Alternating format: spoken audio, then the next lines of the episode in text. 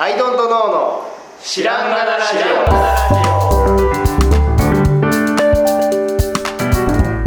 さあそんなわけで、アイドントノー in 台湾台湾なわけなんですけれども引き続き、はい。森ゆかさんと一緒に喋っていきたいと思います、シリーズ森ゆかさん。の謎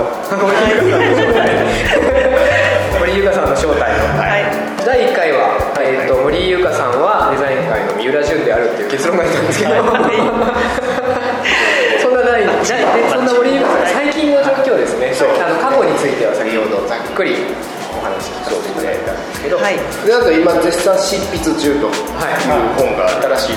本、タイトルがはい、えー仮なんですけど「台北東京半々暮らし」といって、えー集英社から、はい。えー1月に発売の予定です、はい。なるほど。よろしくお願いします。確かに。はいなんとこのね、台湾の素敵な事務所にお邪魔してるわけなんですけど、い、やもう本当にななぜにこうこんなことがことを本当に思っちゃうわけですよ。はい。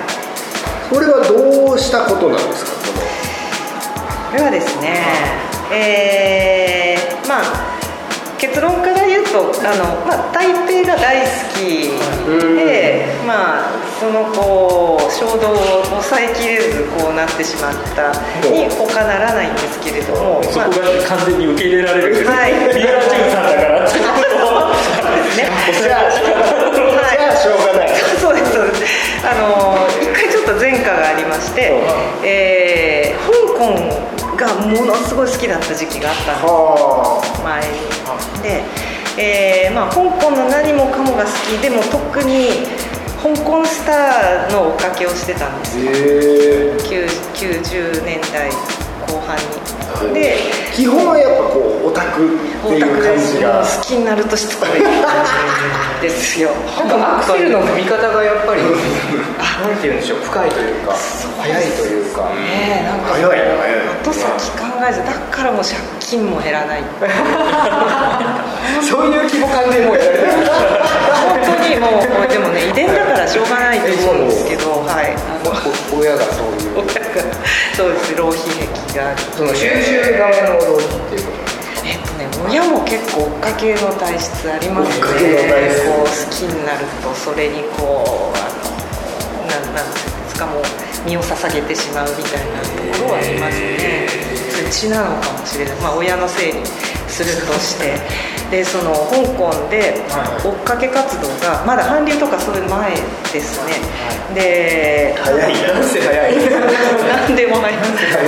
早い。であのまあ行くわけです香港にたびたびで、えーライブがある、あのテレビの収録がある、あの映画が公開されるだので最初はこう、えー数ヶ月に一度だったのが、まあ、だんだん一月に一度とか、えー週に一度とか上記をしていくんですね週に一度香港これをはいでもう日帰りするとか、日帰りなんですか？えーっていうこともありましたライブこのライブは必ず絶対行かなきゃとかそういうこと日帰りは多分映画の封切りとかでし仕事でどうしてもこう戻んなきゃいけないとかまああったんですね。でこれはもうあのこのままでは良くないと追っかけ仲間と話してで追っかけやめるんじゃなくて香港に部屋を借りようっていう その話リーズナブルじゃない。はい。はい。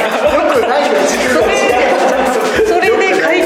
んじゃないかっていう、はい、そうなんです。でまああの多分でもそれは、えーその時一緒に借りたあの香港の追っかけ仲間も漫画家さんだったんですよ。だから割と私もそうですけど場所を変えても仕事ができるっていうのはまああの一つこう大きいあのそれで2年あの香港に部屋を借りて。でその時に結構あの本腰入れて、えーまあ、言葉勉強したんですね。で香港だと本来広東語っていうジャッキー・シェンが話してるあのちょっと乱暴な、えー乱暴っていうかごめんなさい。語弊が強めの。えーそうですワイルドな感じであれが話したくてしょうがなかったんですけど難しいんですあれ。あの通常の中国語は音階が4段階なんですけど広東語は9段階あるんですよ、えー、それを聞き分けないといけない。そうです。聞き分けられないと話もできないので話もできない、はい、通じないんですよ。音階が変わると意味が変わるので。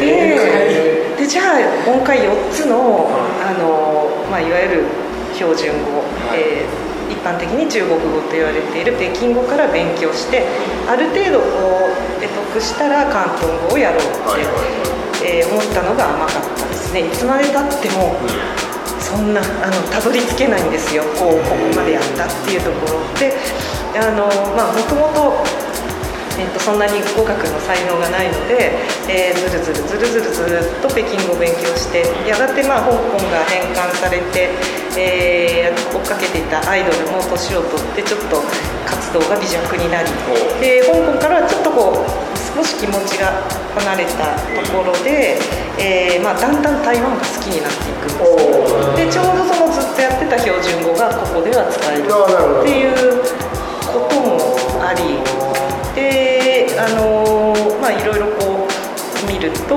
えーデザインも素晴らしいんですね。特に、えー書籍のデザイングラフィックはもう本当に素晴らしい、えーあと何でも美味しい、えーで台湾に来るこう頻度がこうまた増えていったんですね。で、えー、と去年じゃないです。もう今年か。あの東京でずっと借りてた事務所が、えー、と8年目でで4回目の更新だから、えー、と9年目に行こうとするときに、えーこのままそんなに長い間同じところにいていいのかなって思ったんですね。でそれまで結構5年ぐらいずつ、えー仕事場を変えてたのでなんとなくこうなんかムズムズして悪くないけどそうですね。あのなんかそういうこうテンポがあの身についてると8年っていうのがすごく長く感じたんですね。でじゃあ、えーまあ、麻布十番っていうところにずっといたんですけど、えー、十番の中でどっか気分の変わるような、えーところがないかって探したんですけどあのちょっと麻布十番が人気が出てしまって、い、いところがなないというか軒並み値段がすごいんですよで当時もただでさえあの、まあ、そんな楽ではなかったので、えーどうしようかと。で、まあ、野島と相談してで、まあ、地下鉄でいくつか行くとあの、まあ、安くて広いあのいいところはあのもちろんあるんですけどあの住まいに近い方がいいと私は、えー私は住まいも麻布十番なんですね。で野島は別のところに住んでるので、まあ、どこでもいいはずなんです。で、えーまあ、それまでこう自宅と一緒かあるいはもう本当に、えー歩いてちょっとっていう距距離でしかあの仕事場と、えーの関係ってなかったので電車乗っていくのかもう想像できないな。これはあれですか？もう社会人になられてからもう自分で自身で会社をやられた。あそうなんですよ。就職経験がですね。自分の会社しかないんですよ。じゃあ電車とかもう全そうなん然ですよ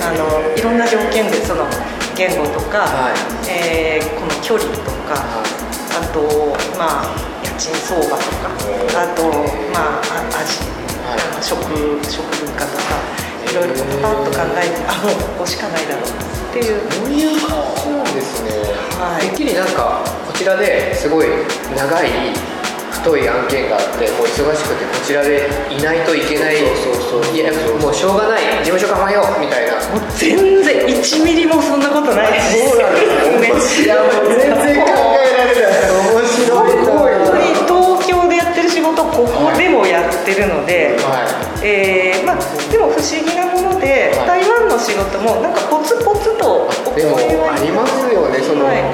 でも全然場所って本当にそのテントでもえー、と広い部屋を借りた後に大きめの仕事が入るっていうそうかもしれないですよねはい、なんか我慢してるとあんまり状況変わらない確かに。ですよね。ですよね。はい。なんかなん。かリスクを背負うという早めにリスクを背負うというか。まあ、ね。スクというか。えいってよくレイはえい。やみたいなどっちが先かっていうとそっちの住まい側の方を先に手出した方がいい感触はあります感触はありますね。常に後から仕事はついてくるみたいな。もうあのまあ、野島はもっと慎重派なんですけど、はい。もう私が思いついた時はもうこれえ こんないいことを考えちゃって私今世界で一番いいことを考えてるんじゃないかって思って 野島に話したらすごい最初しらけた感じ。なんですよ何言ってんの？え？って え？いや 全然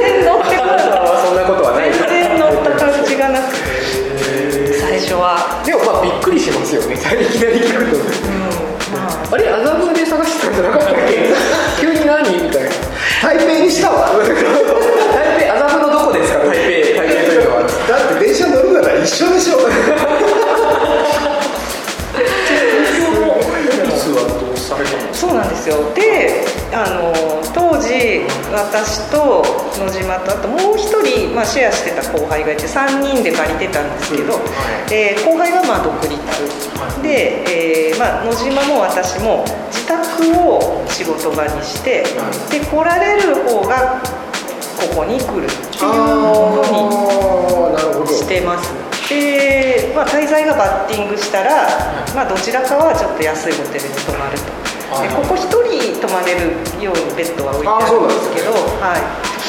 そうなんそんな感じで、まあ、ちょっとやってみようと、えーでやってみてダメだったらもうまた東京に戻せばいいのでっていうことでただ東京のまま仕事持ってきてここでやろうっていう。ここで東京の仕事をやってるそうです。ざっくざっくり月にどのぐらいいらっしゃるんですか？こちらというかはいとですね月にならすと実は1週間なんですよ。でそれはビザの問題で、えーっとビザの問題とあと私今桑沢で週1で授業があるので授業があって授業がある。のやっぱりすごいですね。なんかやっぱアクセルの踏み方がなんですよ。授業終わった足で飛行機で来て、で、まあ、帰った足で授業に出れば、まあ1週間はフルにいられる。いや普通はそこでアクセル踏まないと あでも週一出ないといけないからな。まあ、やってみてそれで、まあ、もし学校に迷惑とかかけたりクライアントさんに迷惑かけたら、まあ、あのその時あの考えればいいかとちょっと試してみようその状態をやられて今1年そうなんですよ。ちょちょうど今日がその記念すべき。すごい。更新でどうですどうですか？ってところでいや あのもしかしたら、あ密かにご迷惑をかけてるかもしれないんですけれどもとりあえずは思ってたよりは、えっとずっとここの生活には馴染んでますうん野島はどうかな。で さっきねこのインタビューというかはい始める前にその大家さんはい。と再会されるたびにハグされる。あそうそうそう。すごいですよね。大家さんとハグする関係性はい。東京では絶対にありえないじゃない親ともしたことないですからね。本当に。だからすごいですよねだんだんすごいこう友達も増えていくしでそういうのってその以前香港でも同じく経験したことなんですよ、えー。香港に「えい!」って言ってみると、もういろんな人とこうわーっとつながってでそのこう瞬間がなんていうんですかね。あれってこう中毒性があるっていうかた楽しいですよね。こう人が仕事講師に当たって。そうですね。それは楽しいので、うん、こう野望としてはこう台北からこうじりじり西の方に行ってあの私イギリスがすごく好きなんですよ。そうでじりじりじりなんで？じりじり西だから台湾の西だから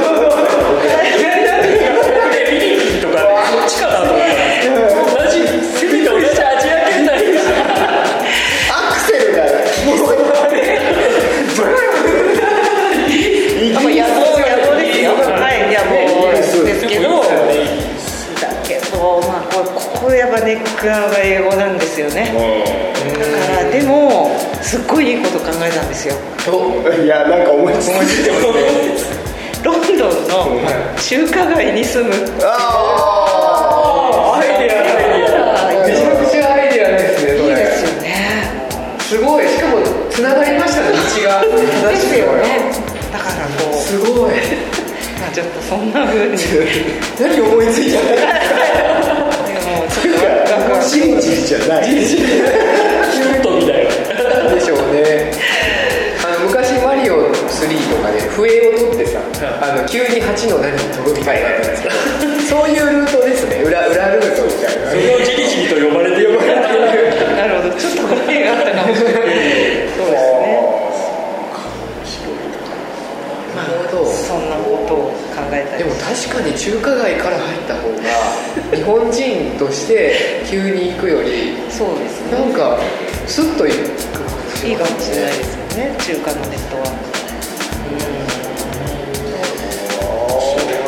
えなんでイギリスなんですか？まあねイギリスはもう本当にあの書籍最初に出したのが、まあ、ロンドンの雑貨だったんですけどあのーこう私の、まあ、子供時代や学生時代をずっとこうえーなんていうんですかね支えてくれたのはやっぱりイギリスが作ったデザインとかテレビ番組とか映画とかそういうものが圧倒的に多かった。例えばという。ねえっとテレビ番組だと私モンティ・パイソンが大好きで、はい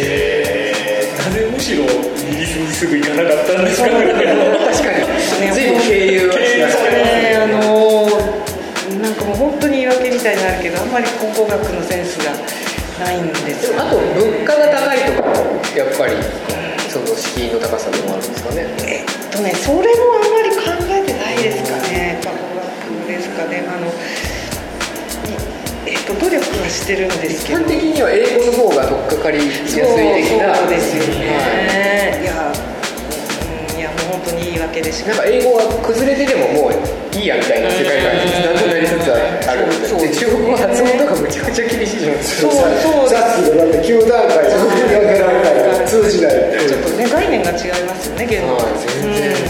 まあ、でも中国語はあの勉強してて楽しいです。やっぱり相性とかはあるんですね。そうですね。あると思い。ますへライブでも森ゆかさんが、ーはい。はい。そうダイニングでもとんねそうですね。だいぶ紐解かれてきましたよ夜行まで聞かせていただいていやなんか言いふらすといいんですよ。もう確かにそうです言うといいって情報がねこうあのああの人あんなこと言ってたからこれ教えてあげようみたいなそういうのがあるので。ええ。じゃあ次イギリス情報。をはいよろしくもう多分近いうちイギリスに行かれてる気がしてしまったんですけど。あと今一度その書籍のそうだ。この1年経ったタええイミングではい。準備されているお話をもう一度。あ藤田さん。あどうぞ。じゃあでは。あ一旦じゃあこちらを。じゃあはい。第2部第二部はい